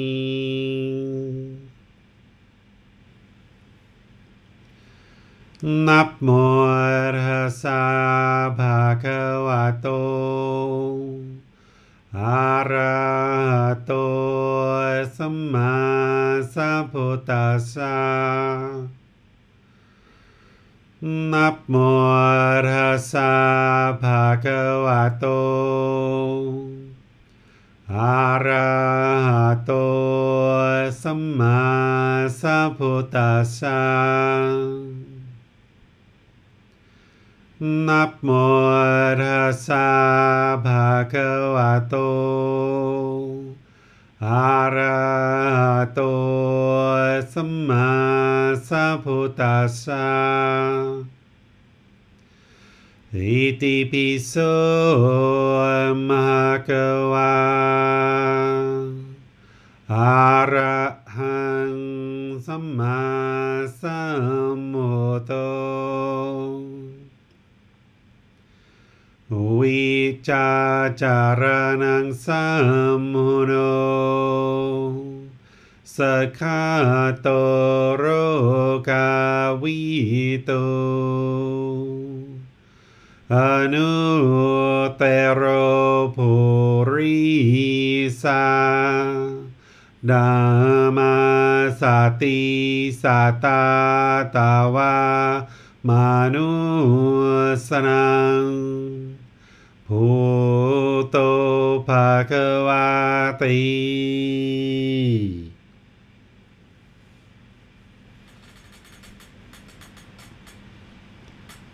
Okay, if you guys would like to slowly start making your way out of meditation, you're just going to come back. And now we'll just open up to any questions that you guys might have related to loving kindness meditation or anything else that I teach in terms of the path to enlightenment or any challenges or struggles that you're encountering as you're going through life or as you're attempting to apply these teachings to your life. Just let me know what those questions are either in Facebook, YouTube, or Zoom, or you can raise your hand electronically and we'll call on you. Hi, David. We spoke about enlightenment on Sunday, and speaking to the importance of loving kindness meditation, would you say that loving kindness meditation is a required part of our path toward enlightenment? Yes, there's, in my view, no way for somebody to attain enlightenment without breathing mindfulness meditation and loving kindness meditation. Once you understand the three core problems craving, anger, ignorance, which we're going to talk about in chapter 8 in detail, and you understand that those have contained in them the 10 fetters, and those are the true problems in the unenlightened mind, then you understand that the solutions to those, the remedies to those. So, loving kindness meditation is a necessity. And the beauty in understanding what the problems are, then you understand the why, why you're doing what you're doing in your practice. And you can really refine and focus your practice. Rather than having 40 or 50 different meditations, you can refine your practice down to these core two practices of breathing mindfulness and loving kindness because they address two of the three primary problems in the mind and you don't have to diversify and have 40, 50, 80 different meditations. Instead, you can focus on these two, get really deep, deep, deep into them, and really practice them well. The only other thing that you would need really is probably walking meditation in the walking position. It's still considered breathing mindfulness meditation, but you'll need walking meditation when the mind is too busy, too active, too high energy. You might need walking meditation to bring it down and calm it down. Or when you're noticing that you're dozing off or sleeping or falling asleep in meditation, walking meditation is really helpful for that. So, there's those four positions seated, lying, standing, and walking. And then you do breathing mindfulness meditation and all four of those, getting comfortable with that to really round out your practice. And then loving kindness meditation is usually done seated, lying, and standing. We don't do that when walking. But those two right there, by refining it down and knowing that those are the core problems, understanding those problems in depth, then you understand why and how to meditate you can really focus like a laser light on what the real problems are and the antidotes or remedies to those problems. I also had a question about a line from the previous chapter. You mentioned that a Buddha would likely put more effort and thought into convincing people there's a problem rather than the actual sharing of the teachings. And I just wanted to ask you, what do you think it is about the the unenlightened mind that finds it so difficult to see these clear truths? I think that as unenlightened humans who either never heard of the Buddhist teachings or never heard about the path to enlightenment, we just start to kind of accept that sadness is part of the human condition, or that anger or frustration, irritation, annoyance, guilt, shame, fear, boredom, loneliness, shyness, resentment, jealousy, all of these discontent feelings, stress, anxiety, we just grow up with living with them and experiencing them we don't have the answers for what they are and we just end up blaming other people and we just kind of associate that this is just the way life is that we're just always going to live with this. We don't realize that it's optional that we're actually can choose to no longer experience these feelings by choosing to train the mind. So i think that because people have convinced themselves that this is just the, the way the human being is and this is what we experience that as a buddha arises in the world that people won't even understand the problem. They won't even know that a buddha has arisen because they don't even know what a buddha is. They don't even understand. And a buddha doesn't have a desire for people to know who a buddha is because he can actually function more easily and more readily without people even knowing who he is. He can actually help people more readily, more actively that way. Um, if everybody knew a person was a Buddha, like let's just say, you know, that there was some configuration of dots on a Buddha's forehead, and whenever you saw this, everyone knew that person was a Buddha. People would probably bow down to him and worship him, and they wouldn't know how to necessarily function around this individual um, because, oh my goodness, there's only one every so often, and every 2,500 years or something, that one occurs. And in that way, then people would kind of be on their best behavior around this individual. And the person wouldn't really be able to see their student's true mind. So, by a Buddha not being identifiable by any physical characteristics, they can pretty much operate without people knowing that they're a Buddha. And they can kind of skillfully help people along the path in very skillful ways. And one of the things that you might observe is that people need to come to this path on their own terms. They need to choose to progress on the path to enlightenment. You can't force somebody onto the path to enlightenment. They have to choose their way onto the path to enlightenment.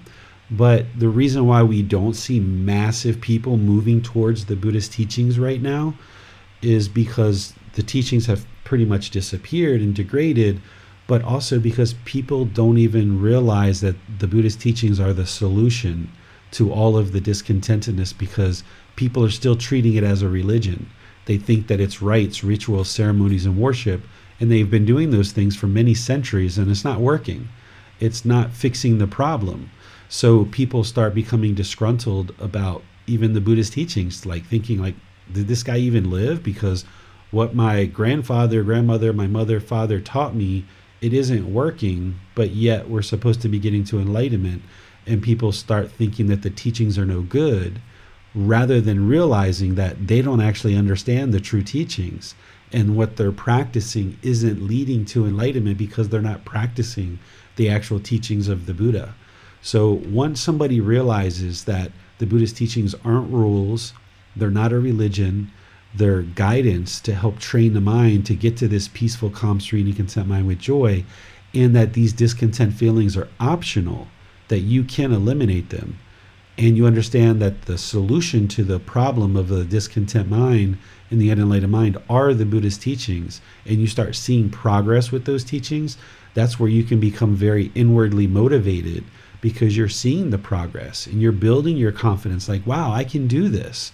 That same situation that just occurred three months ago, I would have been so angry, but yet the mind is 100% peaceful. I can see the progress. And when you see that, then you know you're learning the truth and you realize that, wow, these discontent feelings that I've lived with this whole life are 100% avoidable and be able to be eliminated from the mind. And when you see that truth more and more, then people will gravitate towards the teachings. The people that lived in the area of where the Buddha lived, that region of the world, and during the lifetime of the Buddha, they would have known very clearly what is enlightenment and what isn't enlightenment because the Buddha will make that very clear in their teachings. But today, that has been lost. There's countless different definitions and understandings of what enlightenment is. People don't even agree on what enlightenment is. And the Buddha discussed this during his lifetime that we would be at this point in history that people would be arguing and fighting over the teachings of what the true teachings are. So once we establish very clearly of what enlightenment is and what it isn't, then people can actively work towards it because they know exactly what it is. So that's why in this book, in chapter three, I made it very clear at the very onset of the book exactly what enlightenment is so that people would be very utterly clear about that. And then they understand the ultimate goal and they can actively work towards it. Thank you, David. Let's go back to Basam now. Well, we have a question from T. She says, I cried a lot after meditation as some emotions got released. Is it okay? That's actually a sign that the meditation was successful. It doesn't mean every time you meditate you're going to cry, but if you're feeling the emotions starting to come up and bubble up and you cry, that's a release. That's a release, letting go of the emotions the problem isn't that you cried. The problem is is that the unenlightened mind has been sweeping these feelings under the carpet and covering them up, and then the dust keeps collecting. What you're doing in these meditations is you're pulling back the carpet, and a little bit of dust is coming out, and that's why the body and the mind is crying. And that's actually a good sign that you've actually tapped into pulling back that carpet, letting some of that dust fly, and by crying, it's a release. You kind of release it from the mind I'm sure all of you have experienced that really good cry. You know, like you might have experienced that more than one time in your life where it was like, oh my goodness, that was like the best cry I ever had. I feel like I just lifted a hundred gazillion pounds off of my shoulders. And if you've ever had that really good cry, that's healthy for the mind because you're releasing it. The problem is that the mind's holding on and it's got all those emotions buried deep inside. And what the path to enlightenment is doing is you're actually eliminating these from the mind once and for all. So, all through our life, as unenlightened beings, we've been accumulating all these thoughts, all these ideas, all these harmful things, all these challenges, all these difficulties, and they've been trapped inside the mind. And these meditations and these other techniques are starting to release it, but now you can release it once and for all and clear it out like a clean slate. And once you do that and you work really hard to do that, your mind will never choose to hold on to those things again. But your mind is in transition. It takes a gradual training to do that. So when you work really hard at this path to get to enlightenment, the last thing you're going to do is be like, you know, I kind of liked it when I was angry. I kind of liked it when I used to talk bad to people and I was really hostile and aggressive and people were like really hostile and aggressive with me and you know, when I was arrogant and egotistical and other people were arrogant with me, I, I kind of like that. I would like to go back to that someday. You've already worked so much and you've been challenged so much to get to that point where the mind is now functioning peaceful, calm, serene, content with joy in this enlightened mental state that your mind will never revert backwards to the way it was. There's too much wisdom. The mind has been like reprogrammed in order to get to that enlightened mental state. So therefore it will never revert backwards. And you'll see that as part of the enlightened mind. So part of the process of going from point A to point B, unenlightened to enlightened, is you're going to cry sometimes. And that's okay. You just let it go. If you hold on to it, that's where it'll feel worse and it's going to come up again later. But if you cry and you let it go, now that particular thing, you, you're training the mind to let go and it can be cleared out once and for all. So it's actually healthy. If you feel like you need to cry, you cry. He continues saying, after meditation, I even remember some missing person that I miss and love, that I haven't seen for so long. Could it be a good thing to reconnect to that person, or I should let go this feeling? It all depends. The feeling of missing somebody, this is because of craving, desire, attachment. If you are missing somebody, that means the mind's attached to them. There's this mental longing and strong eagerness when you're away from them. The mind's discontent, you're missing them. And now the mind wants to reach back and grab them and hold on to them. And you think that's what's going to solve the problem. But actually, by holding on to them, it's actually making the problem worse the mind has to be trained to be away from this person and while you're away from them not missing them realize that they're in their own life and they need to go forward with their own life. So if this is a person in your past from 5 10 15 20 years ago or even two years ago that the relationship ended badly or for one reason or another you guys decided to part ways that doesn't necessarily mean you should go back and see that person just because you're missing them. Because if you guys had challenges in the past, you're going to have challenges again. The reason why you guys had difficulties in your relationship is because of the craving, desire, attachment. As long as there's craving, desire, attachment, there's going to be discontentedness in the relationship. And the fact that your mind is missing that person says that there is still craving, desire, attachment to this person. So if you had a difficult relationship with this person and you went back and tried to patch it up, you're going to end up right back into discontentedness again because it's the craving, desire, attachment that caused the discontentedness and the breakup. So, since the mind still has craving, desire, attachment, if you went back and made contact with that person, you guys are still attached or you're still attached to that person, it's going to end in discontentedness again. Uh, so, it really all depends. Now, if it was like a mother, a father, a grandmother, a grandfather, some family member like this, knowing that you miss the person, it's still craving desire attachment. What would be a wiser solution if you're going to go back and actually spend time, whether it's a friend, family, or what have you, is work on eliminating your attachment first. Work on getting the mind to the point where it's no longer trying to hold on to this person and you're missing them so much. As long as you're missing them, that's the indication. That's the red light that says there's still craving, desire, attachment there. So I would suggest staying away from this person, work on your own mind, eliminate the craving, desire, attachment. Then, after you've eliminated, you no longer miss this person. If there's a reason to then go contact the person, if you go contact them, your mind is in a different place. You're no longer attached to them. So, therefore, the relationship will no longer cause any pain in the mind. But as long as you're attached to them, you're going to experience painful feelings as a result. So you got to first eliminate your attachment to somebody. And then, if you choose to go back and have contact with them, then you can do it on healthy terms. You can do it in a healthy relationship. But as long as there's craving, desire, attachment there, you're not going to be able to have a healthy relationship because there's going to be discontentedness. It's just sabotaging the relationship so, the best thing you can do to show loving kindness to yourself and compassion to yourself and loving kindness and compassion to this other person is work on eliminating your attachment first. Then, once you've done that work, which can take weeks or months or sometimes years for certain people, once you've worked on that and you fix that, now your mind's in a better condition And now you have a better chance of having a healthy relationship with this person. We have a question that just came in from Facebook from Adrian. He asked, Is fear during meditation the same thing? And I believe this is in reference to the release of emotion, emotions that Steve's question was pointing toward. Yes, all of these discontent feelings are all coming from the same problem craving, desire, attachment. Anytime there's fear, guilt, shame, sadness, missing somebody, you're worried about something or somebody, it's always because of craving, desire, attachment.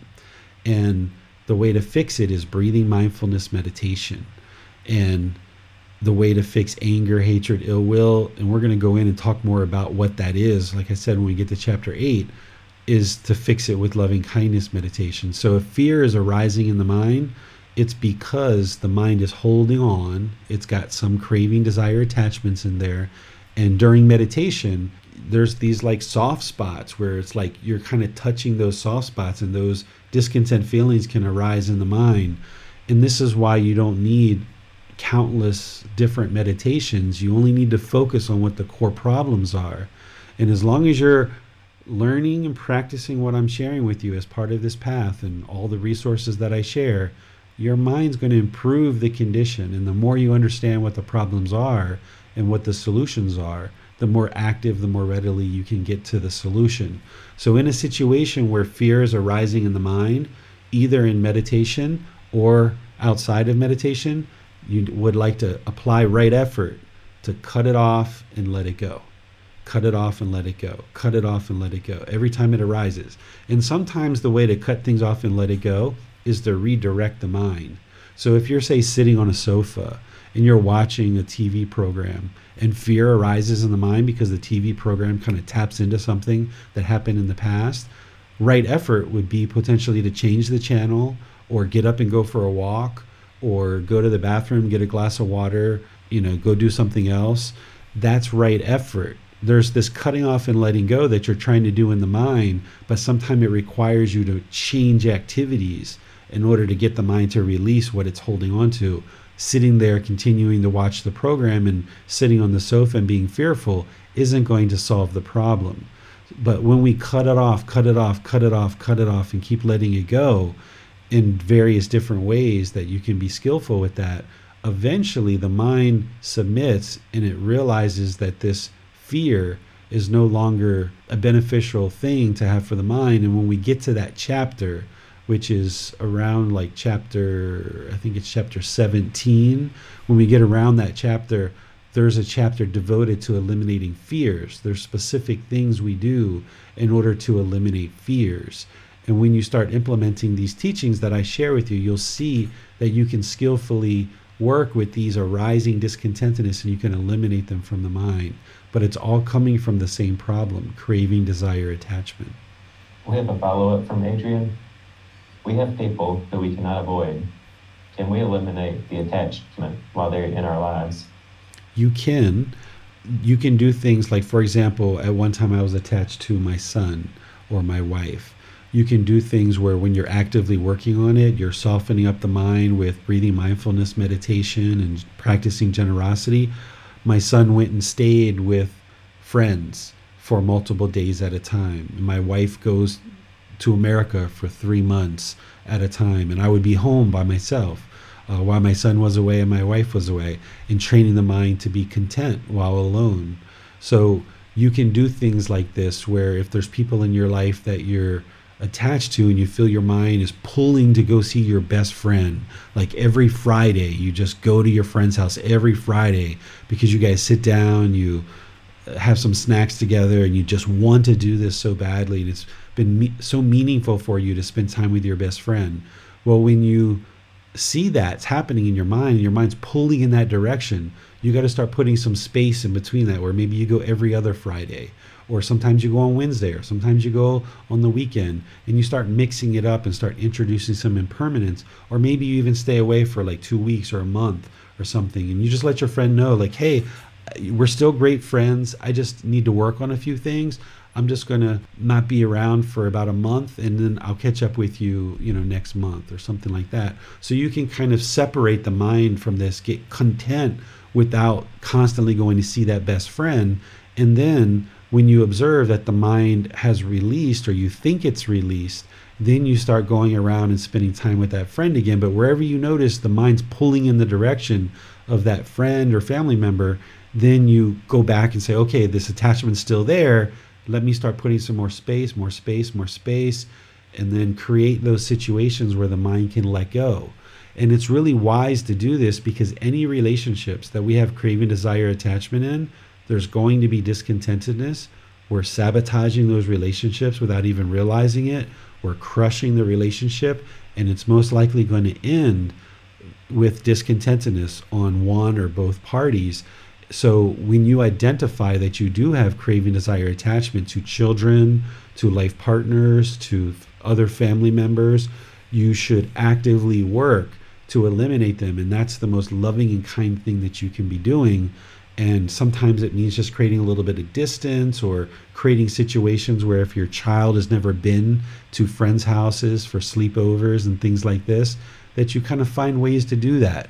Or you uh, maybe drop your child off at a caregiver's house and you go away for a holiday for two days or three days and you train your mind, even though you're missing them. Like as soon as you're pulling out of the parking lot, your mind's missing them and you're just wishing, oh, did I make the right decision? I should go back and get them.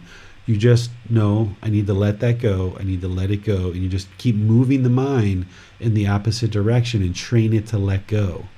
It's when we have this craving, desire, attachment in relationships that we crush them and we sabotage them and setting ourselves up to fail. So it's so wise to notice when your mind's attached to different people and train the mind to let it go. We have a follow up from Adrian in regards to his previous question. Mm-hmm. So, if, if the fear is related to meditation, cut it off and just meditate? Yes, you have to keep meditating because you'll see when you read chapter 17. If you would like to go to chapter, I think it's 17, but you can look in the table of contents and see which one is discussing the elimination of fears. The way to eliminate a fear essentially is to confront it. So if the mind is fearful to meditate, then you just keep doing it and keep doing it and keep doing it. Or if you're afraid of heights, for example, you keep putting the mind in situations where it's up high. You know, you go to different levels of buildings, you go up on ladders, you train the mind that there's nothing to be afraid of. Or if you're afraid of spiders or ants, you'd put the mind in situations where it comes in contact with ants, seeing it through pictures on the internet or magazines or you go out into the natural environment and you see the ants and you just put the mind in the situation where it constantly faces this and addresses this. We had a situation today where we were at a temple and there was a wasp nest and my son noticed it and he was hesitant to go and walk under the wasp nest. And I showed him and I said, "Okay, you're not doing anything harmful. You don't have to be afraid because you're not causing any harm, so therefore the wasp won't cause you harm. So we just patiently walked under the wasp nest, and it took him time to kind of gather his thoughts. And I wasn't pushing him, I wasn't forcing him. I even walked under it first alone, and then I came back under it again and kind of stood next to him. Asked him if he would like to hold my hand. He said no, he didn't need to hold my hand, but he walked side by side with me under this wasp's nest. And the way that you confront that fear is you put the mind in the situation and train it and teach it that it has nothing to fear because this is conditioning and i don't even know if my son remembers it but when he was about four and a half five years old he got stung by a couple of bees in his neck he got two or three bee stings all at one time so whether he remembers it or not his mind's been conditioned to be afraid of bees and, and wasps so here in this situation i wasn't surprised when he was scared and he had a, some initial fear. But then the way for him to confront that and release it is to put the mind in that situation, walk under the wasp nest, and realize he's not causing any harm, so therefore no harm's going to come to him. And he was able to do that successfully. And maybe he'll need to do that a few more times before his mind fully releases it. We'll see what happens next time. We have a question from T. what if I have to practice this meditation for six years? Is it enough time for me to let go of all attachments like Buddha spent six years in practice? every person will need whatever amount of time they need. There's no way to say right now that it's going to take you two years or six years or 10 years or 12 years. The more active you are in learning and practicing, the more progress that you'll make. If there's complacency, then you're not going to make the same amount of progress. But also, if you pursue it as a craving and a desire, that's going to be challenging as well. So, we don't know. We can't tell you, and you can't figure out how long it's going to take you. It could be six years, it could be longer, it could be less. It all really depends on the condition of your mind because everybody's mind has different levels of pollution. And it also comes down to your determination, your dedication, and your diligence to actively working on the path. But we know for sure, we don't know how long it's going to take, but we know for sure if you do nothing, it's going to get worse. And we know that you're going to continue to suffer if you do nothing.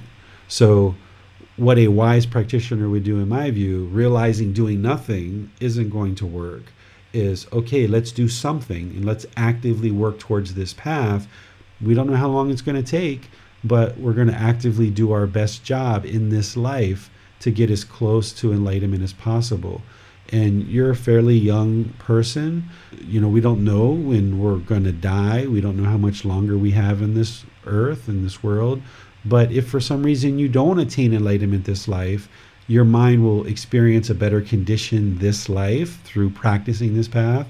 And if you don't attain enlightenment this life, you will be reborn in a better condition than you were in this life. So all the work and effort that you put in to learn and practice and improve the condition of your mind in this life, it's going to benefit you in this life and it's going to benefit you in future lives as well. Thank you, David. Those are all the questions we have for today. All right. Well, I'd like to once again thank every single one of you, whether you're in the live class on Facebook, YouTube, Zoom, or anywhere else that we're broadcasting to, whether you're listening to this on the podcast or the replay and YouTube or anywhere else. However, you're choosing to learn and practice these teachings, this is the very best thing that you could ever do for yourself, those close to you, and all of humanity.